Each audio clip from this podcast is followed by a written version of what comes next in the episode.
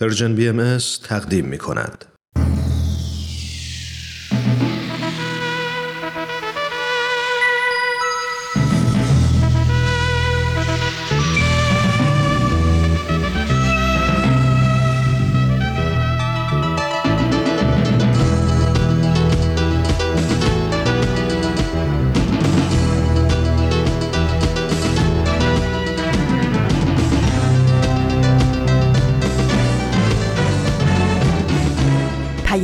دوست.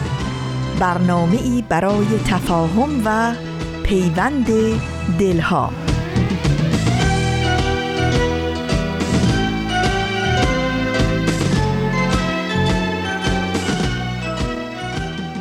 صبح و شبتون به خیر دلهاتون سرشار از عشق صفرهاتون پربرکت دستهاتون پر روزی و خونه دلهاتون گرم و آفتابی. امیدوارم که هفته خیلی خوب و پرسمری رو شروع کرده باشین و با دنیایی از امید این هفته رو به پایان برسونید. مثل همیشه پادکست پیام دوست یک شنبه ها در یک شنبه دیگری از بهر ماه امسال هم مهمان خانه های با صفای شماست. و من فریال هستم از رسانه Persian BMS و به همراه دیگر همکارانم در این رسانه در اجرا و پخش پادکست پیام دوست یک شنبه های این هفته هم همراه با شما خواهیم بود. رفیق من رفیق هم کلاسی تویی که روشنی رو می‌شناسی. بیا ستاره ها رو تو ظلمت شب صدا کنیم سهمی از آسمون واسه تک تکشون جدا کنیم خیال نکن که تا ابد خالی دست آسمون. یه روز ستاره ها میبارن روی بوم خونمون. به تاب این رفیق ای ستاره بمون تا که شب کم تا سهر شه دوباره. بمون تا سهر شه دوباره. به تاب این رفیق ای ستاره. بمون تا که شب کم بیاره. بمون تا سهر شه دوباره. بمون تا سهر شه دوباره. به روزهای آخر شهریور ماه داریم کم کم نزدیک میشیم. امروز 28 شهریور ماه از سال 1400 خورشیدی است که مطابق میشه با 19 ماه سپتامبر 2021 میلادی. امروز در بخش اول شما شنونده قسمت آخر از مجموعه برنامه قصه ها هستیم. همینجا در ابتدای برنامه می‌خوام از همکاران بسیار جوانمون که در تهیه ساخت و اجرای این مجموعه برنامه با ما همکاری داشتند نهایت تشکر رو کنم. در ایستگاه دوم طبق معمول هر یک شنبه سری می‌زنیم به برنامه سر آشکار و در انتها برنامه قهرمانان بینقاب رو خواهیم داشت. امیدوارم از شنیدن این بخش ها لذت ببرید و دوست داشته باشید. رفیق من رفیق هم کلاسی تویی که روشنی رو می‌شناسی. بیا بخونیم از امید تازه دلای ما. شیشه عمر شب ترک می‌خوره با صدای ما. بخونیم از سهر که خورشید و برامون میاره. امید ما به زندگی راهش روشن می‌ذاره. به تاب ای رفیق ای ستاره. بمون که شب کم بیاره. بمون تا سهر شد دوباره. بمون تا سهر شد دوباره. به تاب ای رفیق ای ستاره. بمون تا که شب کم بیاره. بمون تا سهر شد دوباره. بمون تا سهر شد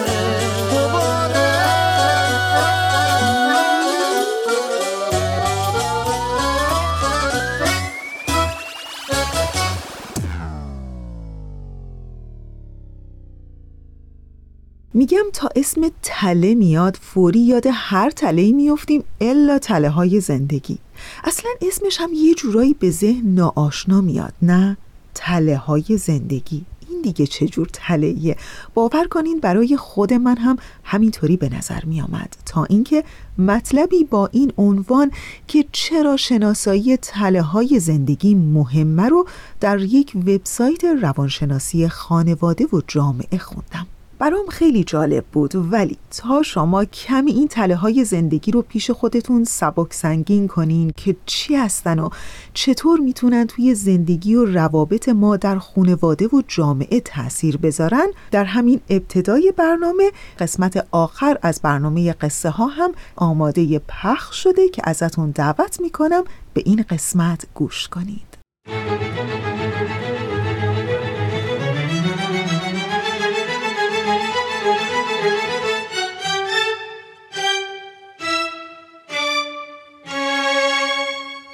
قصه ها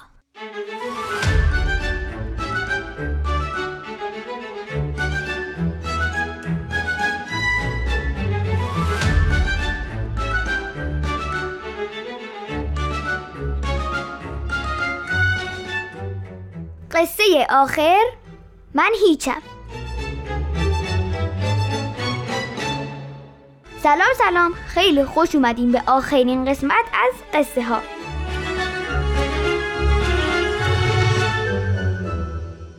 سلام دوستای عزیز مرسی که با این سیومین و آخرین قسمت از قصه ها هم همراه ما هستیم. من بارباد روحانی هستم. منم مهران ایمانیم. می‌دونین که قصه ها برنامه ایه که به مناسبت صدامین سال سعود حضرت عبدالبها ساخته شده. حضرت عبدالبها فرزند ارشد و جانشین پیامبر دیانت بهایی یعنی حضرت بهاءالله هستند با ما همراه باشین لطفاً.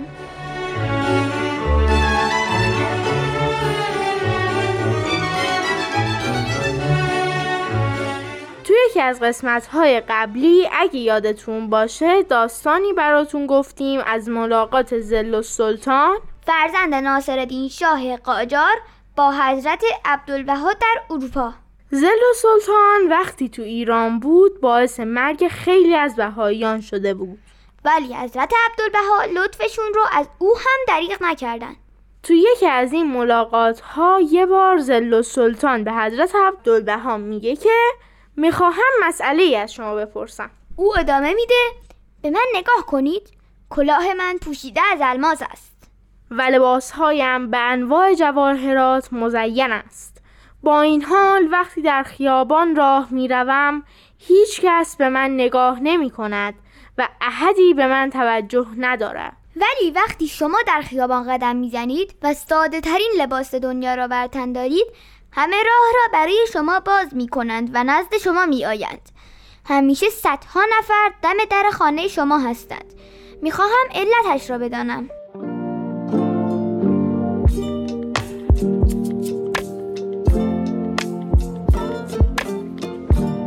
حضرت عبدالبها به او فرمودند اندکی بنشینید تا داستانی را برای شما تعریف کنم. شاهزاده نشست و حضرت عبدالبها فرمودند زمانی مرد حکیمی از میدان شهری عبور می کرد و یکی از ثروتمندترین مردم شهر را اندوهگین و غمزده یافت که در گوشه میدان به ناراحتی هایش فکر می کرد نزد او رفت و پرسید چه شده؟ ناراحتی شما چیست؟ مرد ثروتمند جواب داد من اینقدر پول دارم که بزرگترین تاجر این شهر باشم اما راضی نیستم مایلم بزرگتر از این باشم مرد حکیم گفت مثلا می‌خواهی چه بشوی؟ بازرگان پاسخ داد مایلم حاکم این شهر باشم حکیم گفت اگر تو را والی این ایالت کنم نه فقط حاکم شهر بلکه کل ولایت راضی می‌شوی؟ مرد تحملی کرد و گفت حقیقت مطلب این است که راضی نخواهم شد می‌خواهم وزیر باشم حکیم گفت تو را وزیر خواهم کرد اما یک جواب صادقانه دیگر هم بده آیا راضی خواهی شد؟ بعد از آن ثروتمند خواست پادشاه کشور بشود حکیم گفت تو را پادشاه می کنم آیا راضی و خوشنود خواهی شد؟ چیزی غیر از این نمی خواهی؟ مرد جواب داد بعد از آن هیچ چیز نیست. حضرت عبدالبها به شاهزاده فرمودند حضرت والا من همان هیچ چیز هستم.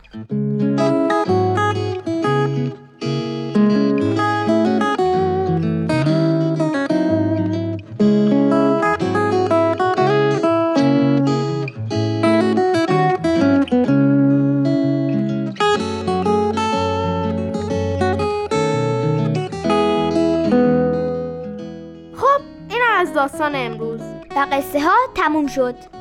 برای ما این مدت که این برنامه رو اجرا کردیم تجربه جالبی بود. خیلی گفتیم و خندیدیم. و خیلی یاد گرفتیم. با شخصیت های زیادی آشنا شدیم. از تاریخ یاد گرفتیم. حضرت عبدالبها رو خیلی خیلی بیشتر از قبل شناختیم. و حداقلش اینکه روخونی فارسیمون خیلی بهتر شد.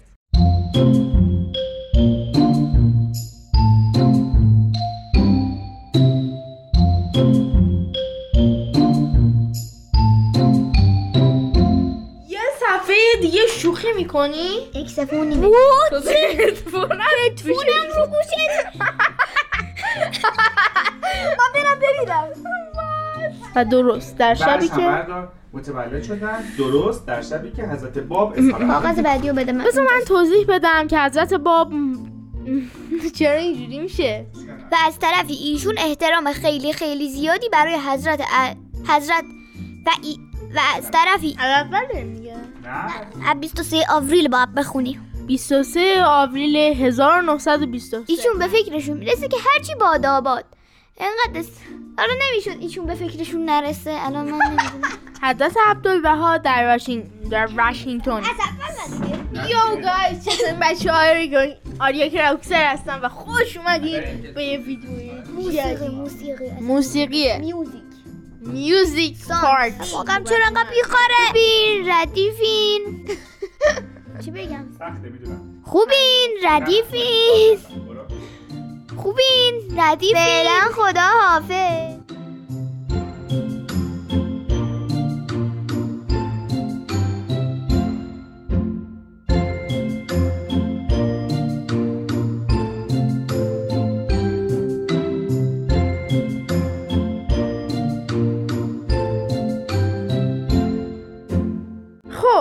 داره که اینجا از رادیو پیام دوست تشکر کنیم که این فرصت رو به ما دادن. که به عنوان کوچکترین اعضای رادیو صدامون به گوش شما شنوندگان عزیز برسه. همچنین از پارسا فناییان تهیه کننده این برنامه که به ما اعتماد کردن. در پایان دوست داریم. برنامه رو با آهنگ معروف دستم بگیر عبدالبها به پایان ببریم. تا بعد من بارباد روحانی و من مهران ایمانی باهاتون خداحافظی می‌کنیم. شاد و سلامت باشید و خدا نگهدار. ای حضرت عبدالبها ای بانی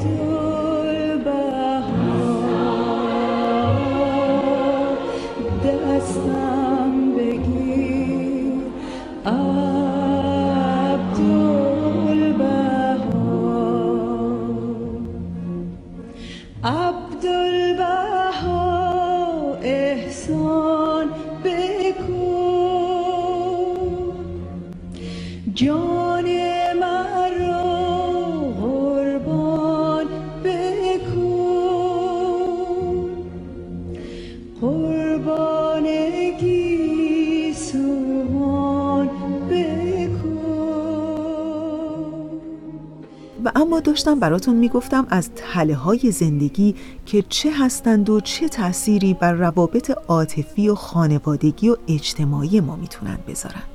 در واقع داستان از این قراره که به عقیده روانشناسان اگر ما در زندگیمون طرحواره هایی رو شناسایی نکنیم و قدرتشون رو در وجودمون کاهش ندیم باعث میشن که هرگز نتونیم در زندگی به خواسته هامون دست پیدا کنیم. تله های زندگی به طور ناخودآگاه باعث میشن که افراد در بزرگسالی حتی وقتی خونه رو ترک می‌کنن و وارد رابطه میشن و در ارتباط با مردم جامعه محیط شغلی و به خصوص با همسرشون به دنبال خلق شرایطی باشن که با همون تجارب دردناک دوران کودکی براشون تکرار بشه. در واقع منظور از این طرحواره ها اینه که بدونیم که در دوران کودکیمون در خانوادهمون چه بر ما گذشته و چطور شخصیت ما شکل گرفته.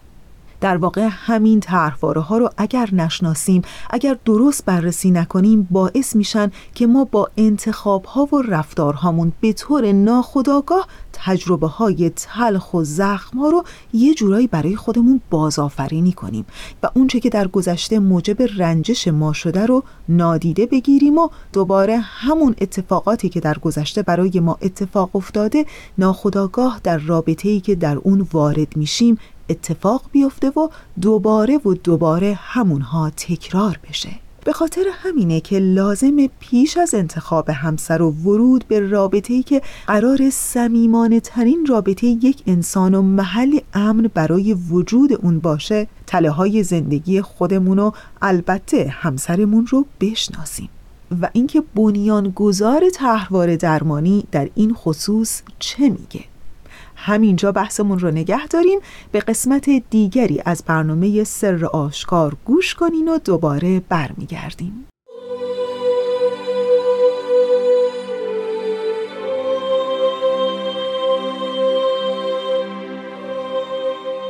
سر آشکار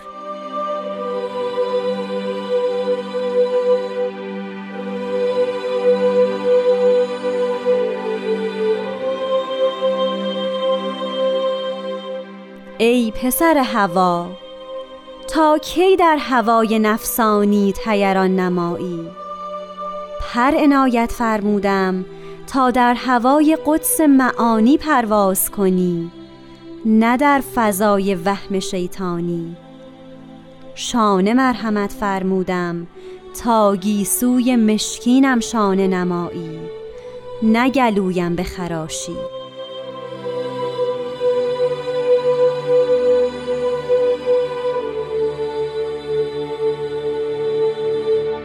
دوستان عزیز خانم ها و آقایان روز و شب شما خوش. هر جای این عالم پهناور که حضور دارید بهتون درود میفرستم. من هومن عبدی هستم و با قسمت دیگه ای از برنامه سر آشکار هم در خدمت شما هستم و هم در خدمت جناب وحید خورسندی عزیز مهمان ارجمند برنامه که این هفته هم افتخار داریم و خدمتشون هستیم. خواهش می‌کنم به برنامه امروز توجه کنید.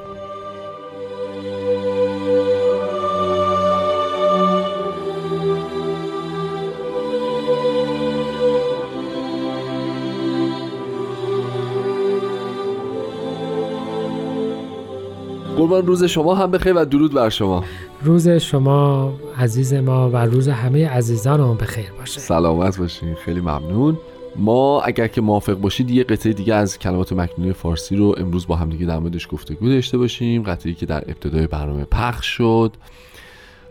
ولی می‌خوام از یه جایی اگه اجازه بدید سوال بکنم و اون این هستش که اینجا به ما یادآوری میشن که فضایی ما داریم به نام هوای نفسانی.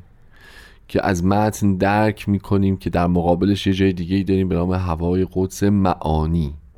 حالا اینکه تعریف این دوتا چیست و ما چرا باید یکی رو به یکی دیگه ترجیح بدیم و چه خصیصه ای دارن بماند ولی به شخص برام چیزی که جالبه اینه که ما یه وسیله رد و بدل شدن بگم نقل و انتقال بگم یه وسیله ای داریم که از اون هوای نفسانیه بریم به یه سرزمین دیگه به یک وادی دیگه به یک هوای دیگه که بتونیم تجربهش بکنیم که اون ظاهرا پره. اینو می‌خوام اگه ممکنه برای اینکه بحث امروز رو شروع بکنیم ترجمه بفرمایید که پر کنایه از چه چیزیه و چه امکانیه و چطور اون وقت می‌تونه به ما کمک بکنه که از هواهای نفسانی بریم به سمت رستگاری. پر به صورت سمبولیک همون ابزاری هستش که مایه ترقی و تغییره مکانه. یعنی حالا در قصه سیمرغ و رفتن به کوه قاف بله. و اون پرندگانی که همراهشان یا چون پرنده بودند آها. تونستن چه این کاری رو بکنند. ولی کلا ببینید اگر انسان کمال عالم جسمانی باشه و بدایت عالم روحانی اون در اصل قوه روحانیه که لازمش تربیت و ترقی خودشه یعنی بعد خودش رو از این قوه این قوه در خودش به وجود بیاره. بله. پس از کمال قوه جسمانی که خب داره. بله. این میشه همون پره. یعنی مجموعه حالا اون احساس روحانی. و اون عواطف ترقی و حالا عقل و امکان درک کلیات و انتزاع مجردات که باعث میشه انسان از حیوان ممتاز باشه و بله بتواند به جاهایی برود که خب هوای قدس معانیه. بتواند که حیوان نمی‌تواند. بله. همونجور که مثلا خب پرنده می‌تواند به جاهایی برود که خزنده خب نمی‌تواند به اون سرعت برود. دقیقا. او اسیر زمین است و این نیست. پس به این ترتیب میشه این پره میشه این وسیله. حضرت عبدالبها به طور کلی هم می‌فهمند که این پر میساقه آها همینو می‌خواستم. یعنی می‌خواستم ببینم پره رو ما چی ترجمه می‌کنیم؟ یکیش هم اینه. یعنی ببینید توضیح میثاق. میثاق یعنی باز دوباره یک قوه‌ای که یک عهدی که یک نسلی که داده شده است تا از آن هدفی حاصل بشود. اون هدف چه بوده است؟ اتحاد جامعه. بله بله بله. حالا اگر کسی این وسیله اتحاد رو وسیله اختلاف و فتنه و شر بکنه پس از این پر درست استفاده, استفاده نکرده. ممکنه تو فضای وهم شیطانی باشه. که حالا بعدا راجبش میشه بیشتر هم صحبت کرد. ولی اگه درست استفاده بکنیم ما در واقع جامون در هوای قدس معانیه. اصولا قرار هستش که از مجموع ابزارهایی که خدا به ما داده و توانایی هایی که به نسبت هر کسی متفاوت از دیگران داره بله. استفاده بکنیم تا به اون کمالی برسیم که اون کمال ملکوت ماست و هوای قدس معانیه. عالم معناست عالم ظاهر نیست. نیست. عالم مجردات مقدسات. عالم چیزهایی هست که وابسته و عرض و ظاهر نیست, نیست. اون قدس است و, و این معانیش. درست. و تنها المان رسیدن بهش اون عهد و میثاق الهیه. بله ببینید من- البته نباید شاید بگیم تنها المانش نه ببینید شما بسته این هست که اسم میثاق چجور تعریف بکنید که کامل چون بله. از عبدالبها میفهم میثاق روابط ضروری حقایق اشیاست یعنی بله. با علم و دین و همه چی یک جور تعریفش می‌کنند اما حالا ببینیم که چه چیزهای دیگه میشه راجع به این تکه گفت شیطان هم پرداشت اگر یادتون باشه اصلا در بله. داستانهای انجیلی اینجاست که وقتی به مخالفت افتاد پرهاش سوخت و به طرف قعر زمین بله. رفت. یعنی پس اون همین ابزارها رو داشت. داشت. چون این ابزارها رو خوب استفاده نکرد از بین رفت. باز ما دار- داریم که در افسانه های یونانی که یکی از این خدایان پری به خودش وصل کرد که به خورشید برسه. یعنی سعی کرد که از این ابزارها برای جاه طلبی استفاده بکنه. بازم پرای سوخت و سرنگون در دریا شد و امثال این کیکاووس بقیه را هم داریم. یعنی همه اینها نشان می‌دهد که این ابزار در یه هدف خاصی باید استفاده. بشه. بله. برای جاه طلبی و چه می‌دونم اختلاف و برتری و چیزای دیگه نیست. و همه اونها میشه وهم شیطانی. می‌خوام عرض بکنم که وهم در از ترس از چیزی است که موجود نیست. نیست. یا امید به چیزی هست که موجود نیست. حقیقت نداره. و این چیزی که حقیقت نداره رو به فرمایش حضرت عبدالبها میفن اصلا مفهوم شیطان قوای شیره.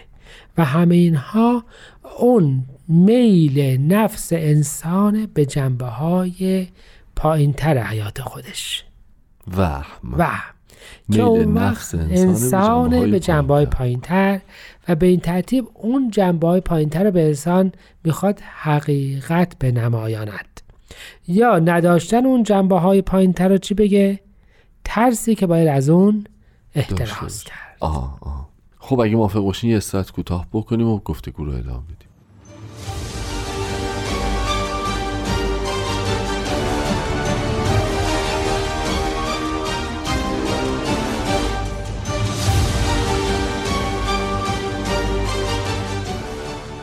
خب دوستان عزیز همچنان با برنامه سر آشکار همراه هستید. جواب خورسندی در مورد وهم داشتیم صحبت می‌کردیم که من جسارت کردم؟ خواهش کردم که یه استراحت کوتاه داشته باشیم و بحث رو ادامه بدیم. در مورد ببین می‌فهمم وهم شیطانی. بله. خداوند در قرآن می‌فهمد که شیطان به شما چیزهای بد را خوب نشان می‌دهد. دقیقا همینه. وهم شیطانی میشه اون بدی هایی که ما فکر می‌کنیم خوبه. و پسندیده است و و توش اوج می‌گیریم. توی شهرت و قدرت و ثروت و نمی‌دونم اسم ظاهری و جمال ظاهره و فکر می‌کنیم که این همه امکانات رو خداوند عالم جماد و نبات و حیوان منتهی شد به ما که ما فقط بچرخیم و بپاشیم و بریزیم و افتخار بکنیم و محیط زیستمون رو نابود بکنیم و بعدش هم بمیریم تمام بشه. بله. و حضرت بهاءالله دارن همین رو می‌فهمن. به تو اینا رو ندادیم که توی فضای وهم شیطانی. اوج بگیری پرواز بکنی. درسته. و باید که در کجا باشی؟ در فضای قدس معانی. یعنی اون پره باید باعث بشه باید تو رو مقدس پاک از این چیزها بکنه. و دوباره راجب شانه هم همین است. خب شانه چیست؟ مخصوصا گذشتگان ما شانه که معمولا از حالا شاخ یا از یه چوب چیز سفتی هم درستش میگن یا فلز اون موقع که پلاستیک که نبوده. است. صنایع پلاستیک. شانه در اصل باهاش گیسو رو هم مرتب می‌کردند و هم در اصل جدا کردن و منظم کردن. بله. یادتونه که عرض کردم که صفات الهیه مثل قدرت و جلال و عظمت به عنوان موی سیاه دلدار هم ازش یاد یاد میشه و شانه در اصل ابزاری است که وسیله اکتشاف و تنظیم و ارتباط بیشتر با این صفات یعنی اینکه به تو عقل دادم. این امکان فهم عالم بالا را دادم که راجع به اینها چیکار بکنی؟ فکر. فکر بکنی. حالا اگر جز بر به جای این به یه ابزار استفاده کنی که گلوی را بخراشی خب اگه شما گلوی یه پرنده را بخراشید دیگه آواز نمی‌تونه. نمی‌تونه بخونه. یعنی اینکه از این ابزار استفاده بکنی و در مقابل مظهر امر بیستی و نگذاری و حرف بزنه در مقابل خود مظهر خود. مظهر اون کسی که اینو به تو داده بله. بیستی و نگذاری که او حرف بزنه. که پیامش رو بیان بکنه حقایق رو بیان بکنه خب این دیگه نهایت ظلمه به همین جهت حضرت عبدالبها می‌فهمن میثاق است. مفهوم هر دوتا اینها میثاق است. میثاق عهد است. خداوند به ما با ما عهد بسته بود که اطاعتش بکنیم و وفادار باشیم. نه اینکه از ابزارهایی که ما داده است در مقابله با خودش استفاده استفاده بکنیم. نه گلویش بخراشیم بله بله. و نه در فضای وهم شیطانی پرواز بکنیم. این رو وقتی با قطعه قبلی هم که نگاه می‌کنیم شبیه همه. یعنی اینکه شاید به یک معنا مخاطبش افرادی هستند که به علمشان به جمالشان به قدرتشان به هر چی که خداوند بهشون داده مفتخر می‌شوند و مغرور می‌شوند و در مقابل نفوذ کلامش و بیان او میستند خداوند می‌فهمد که همه اینها به این جهت به شما داده شده. است و متاسفانه شما اون رو در در خلافش استفاده بله. کرده اید و جهان امروز ما و نه فقط جهان امروز ما خصوصا دوران ظهور پیامبران نمونه درخشانی است که به فرمایش هست بهاءالله مردم به نام او بر خود او قیام می کنند و صاحب خودشان را و مالک خودشان را غریبه میپندارند و به جد به سرکوب اون قیام. همون علمایی که همه عزت و افتخارشان به خاطر این بود که قرار بود مردمان را راهنما باشه راهنمای همون پیامبری بله باشن که حالا در. مقابلش بله بله. ایستادن. همان حقیقتی که حالا در مقابلش ایستادند. ایستادن عجب. و به طور خاص می‌تونیم به میثاق حضرت بهاءالله در مورد حضرت عبدالبها اشاره بکنیم. که کتاب میثاق یعنی لوح عهد بله. که بی‌نظیرترین سند در میان متون الواح کتب مقدس است. بله. که برای اولین بار یک مسح ظهوری کتبا و دقیقا تکلیف جانشینی خودش رو مشخص. مشخص کرد و به مهر و امضای خودش محموم محمور کرده بله. به مهر و امضای خودش ممهور کرده بله. و بیان کرده. ابزاری است برای اینکه مردمان بهتر از همیشه به پیش هم متحد بشوند. نه اینکه مبادا به مقام همدیگه حسد ببرند و باعث اختلاف بشند. دقیقا. بسیاری. خیلی خیلی ممنونم و خسته نباشید واقعا. بسیار استفاده کردیم. اگه اجازه بفرمایید به اتفاق از شنوندگان عزیز خداحافظی بکنیم و امیدوار باشیم که انشالله هفته آینده هم بتونیم در خدمت شما قطعه دیگه ای از کلمات مکنونه فارسی رو مختصرا مرور بکنیم. متشکرم و خدا نگهدارتون.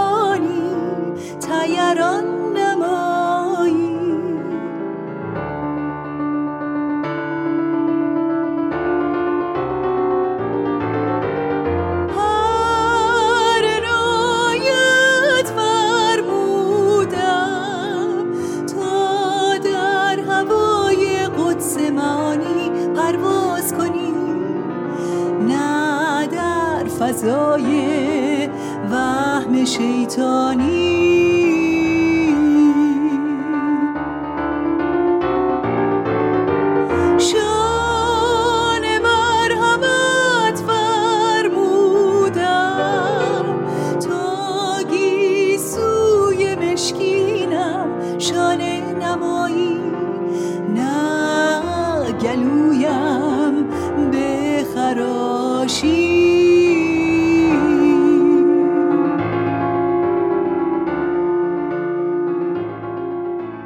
دوستان عزیز ما اونچه که شنیدید قسمت دیگری بود از برنامه سر آشکار و من فریال هستم در پادکست پیام دوست یک شنبه های این هفته همراه با شما و داشتم براتون می‌گفتم از تله های زندگی که چطور تحرواره های زندگی ما یعنی اونچه که در گذشته برامون اتفاق افتاده در دوران کودکی که اگر نشناسیم و شناسایی نکنیم و درمانش نکنیم همین تحرواره ها باعث میشن که ما دوباره به تله های زندگیمون بیفتیم و دوباره همون گرفتاری و همون تلخی ها و تجارب تلخ گذشته برامون اتفاق بیفته. در چند برنامه گذشته براتون از بنیانگذار تحوار درمانی گفتم به نام جفری یانگ. جفری یانگ بنیانگذار تحوار درمانی معتقده که باید به یاد داشته باشیم که ممکنه ما در شکلگیری این تله های زندگی نقش نداشته باشیم ولی در تداوم اون مسلما مسئول هستیم. و می‌خوام بهتون بگم که این می‌تونه یه خبر خوشی باشه. چرا که این خلاف باور خیلی از انسان هاست که در پاسخ به مشکلاتشون و حل اونها فقط گذشته رو مرتب به خودشون یادآوری می‌کنن و جلوی چشماشون میارن و میگن چون پدر و مادرشون فلان جور بوده محیط زندگیشون فلان سبک بوده پس محکوم هستن به فلان سبک زندگی در زمان حال. ولی جفری یانگ بنیانگذار تحوار درمانی میگه اگر ما دوران کودکیمون و زخمهامون رو بشناسیم محکوم نیستیم که پس از دوران کودکی تا پایان عمر خودمون اسیر اون تحرواره های خودمون بمونیم. پس بیاین هر کدوم از ما یه همتی کنیم و از همین امروز بیایم تله های خودمون رو بشناسیم و برای رفع اونها اقدام کنیم. خیلی وقتا به یادآوری دوران کودکی و بخشهایی از اون که زخمی در وجود ما ایجاد کردن و حتما هم دوستشون نداریم کار آسونی نیست. ولی اگر از پسش بر بیایم و درمانش کنیم حتما می‌تونیم حال و آینده بهتری برای خودمون بسازیم. بله دیگه نوبت نوبت برنامه قهرمانان بینقاب هست ازتون دعوت می‌کنم که به قسمت دیگری از برنامه قهرمانان بینقاب گوش کنید قهرمانان بر ترسهایشان غلبه می کنند. قهرمانان به فراتر از خود می نگرند. قهرمانان دنیا را نجات می دهند. گاه با قدرت‌های جادویی و گاه بدون جادو بدون شنل بدون نقاب. قهرمانان بینقاب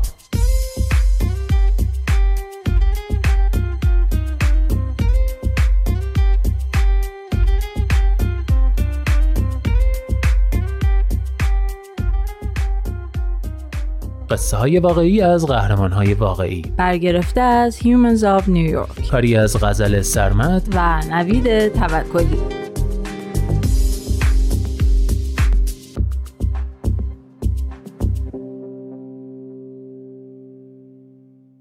قهرمان سی و هشتم.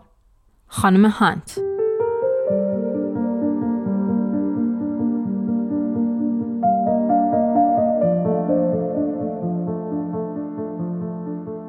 در ظاهر همه چی خوب بود. من دانش آموز ممتاز بودم و تو همه برنامه ها شرکت می کردم. ورزش، موسیقی، هرچی فکرشو بکنید. ضمنا از ابتدایی تا دبیرستان همیشه بیست می گرفتم. ولی من یه روی دیگه هم داشتم که از همه پنهانش می کردم. برای من آسون بود چون از بچگی تو قایم کردن کارام ماهر بودم. مثلا وقتی یه کلوچه از کمد برمی داشتم جعبش رو عین اولش میذاشتم سر جاش و هیچکی متوجه نمی‌شد. وقتی بزرگتر شدم رفتارام خطرناکتر شد. شروع کردم به پارتی رفتن و بیملاحظگی. با هر کار بیقیدی که انجام می‌دادم دوپامینم بالا می‌رفت. ولی بعدش از قبل غمگینتر می شدم. همیشه مشکل عزت نفس داشتم. تو دبیرستان افسردگیم انقدر شدید شد که به خودم آسیب می رسوندم. حتی تو دفترچه خاطراتم یه نامه خودکشی نوشتم. ولی انقدر تو قایم کردن خوب بودم که هیچ کس متوجه حالاتم نشد. شبیه یه بچه شاد بودم. پدر و مادرم فکر می‌کردن فقط یکم اضطراب نوجوانی دارم. حتی مربی ورزشمون به هم لقب خندان داده بود. ولی علائم ریزی وجود داشتن. روزایی که حالم خیلی بد بود سر کلاس هدفون میذاشتم و سرمو میذاشتم روی میز. تا اینکه یه بار سر کلاس ادبیات یه تکلیف نگارش داشتیم و من یه شعر در مورد غرق شدن نوشتم. معلممون خانم هانت به ما اهمیت می‌داد و همیشه با ما مثل آدم بزرگا رفتار می‌کرد. روز بعدش بعد از کلاس منو صدا کرد و پرسید نگرانتم حسم درسته؟ طبق معمول به دروغ گفتم که خوبم. ولی وقتی اصرار کرد دیگه نتونستم خودم رو کنترل کنم و بهش گفتم فکر کنم افسردگی دارم. خانم هانت وقت رو تلف نکرد و ازم اجازه خواست که برای والدینم یه ایمیل بفرسته. اجازه داد متن ایمیل رو بخونم و بعد ارسالش کرد. همون شب پدر و مادرم در مورد وضعیت سلامت روانم با هم صحبت کردند. این اولین باری بود که در موردش حرف می زدیم. چند روز بعد رفتیم پیش یه متخصص و اون به هم دارو داد.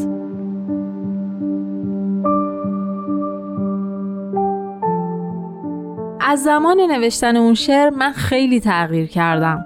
دو تا مدرک دانشگاهی دارم، ازدواج کردم و حالا می‌خوام تو رشته آموزش فوق لیسانس بگیرم. امیدوارم بتونم یه روز معلمی باشم مثل خانم هانت. کسی که وقتی خیلی بهش نیاز داشتم فریاد کمک خواهی منو شنید و با درایت و محبت باهاش برخورد کرد. نمی‌دونم اگه خانم هانت نبود من الان کجا بودم؟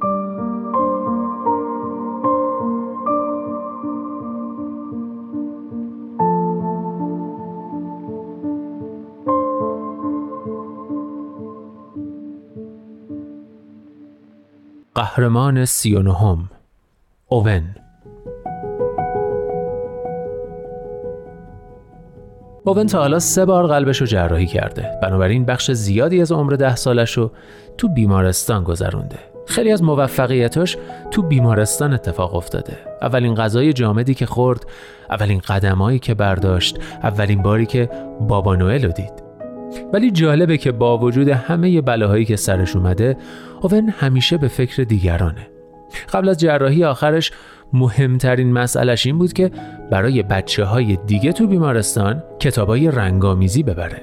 آدم تو این شرایط میترسه ولی اوون اینطوری نیست. اون تو فکر این بود که به بقیه کمک کنه. اون عاشق دوستاشه عاشق معلماشه اون همه رو دوست داره.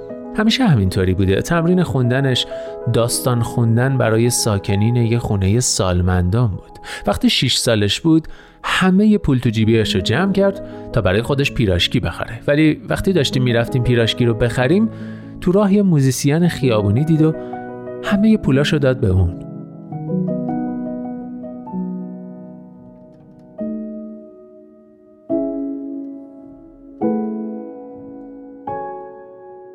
تازگی اوون برای خیریه رانالد مکدونالد که یه مرکز حمایتی کودکانه اعانه جمع کرد و اسباب بازی خرید. ولی آخرین باری که اونجا بودیم متوجه شد که تو اتاق بازی بچه ها لگو ندارن. پس تصمیم گرفت مشکل رو حل کنه. راستش من شک داشتم بشه کاری کرد چون لگو گرونه ولی اوون مصمم بود. خودش ترتیب همه چی داد. به هر کسی که میشناخت خبر داد. دوستاش فامیل معلماش. در نهایت بیشتر از پنجاه دست لگو جمع کرد و این کارش بچه ها رو حسابی خوشحال کرد.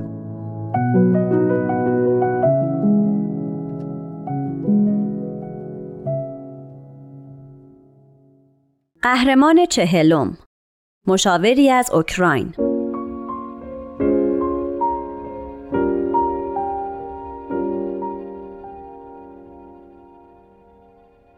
15 سالم که بود وقتی تو مسابقات ژیمناستیک شرکت کرده بودم سه تا پسر به هم تجاوز کردن.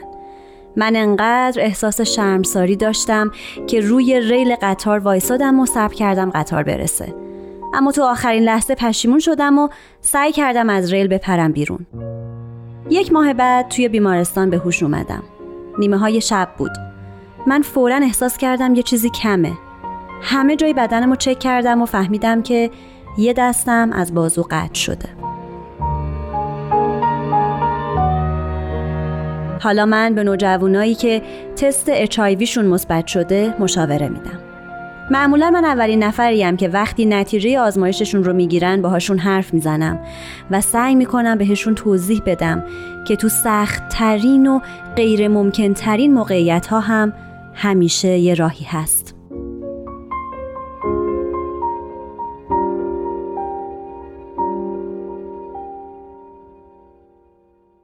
از فیلسوفان و جامعه شناسانی که من شخصا به بعضی از آثارش بسیار علاقه من هستم فریدریش ویلهم نیچه یک فیلسوف و منتقد فرهنگی و جامعه شناس آلمانی است.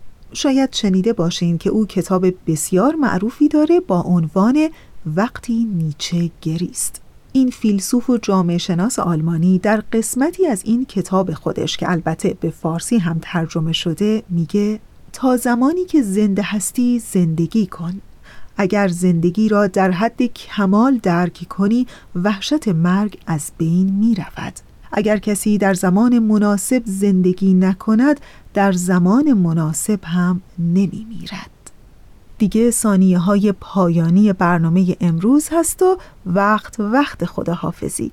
در همین ثانیه های پایانی مثل همیشه ممنون هستم از همکار عزیزم بهنام برای تنظیم این برنامه. و برای همه شما دوستان خوبمون آرزوی حال خوب عشق روشنی دل و شعر و شور زندگی داریم.